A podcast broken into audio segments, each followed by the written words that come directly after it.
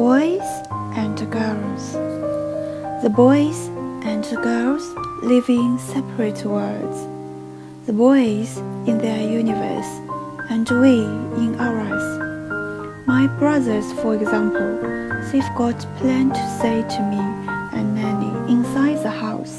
But outside, they can't be seen talking to girls. Carlos and Kiki are each other's best friend, not ours. Nenny is too young to be my friend. She's just my sister, and that was not my fault. You didn't pick your sisters, you just get them, and sometimes they can't like Nenny. She can't play with those Vargas kids or she'll turn out just like them. And since she comes right after me, she's my responsibility. Someday I will have a best friend of my own. One I can tell my secrets to. One who will understand my jokes without my having to explain them.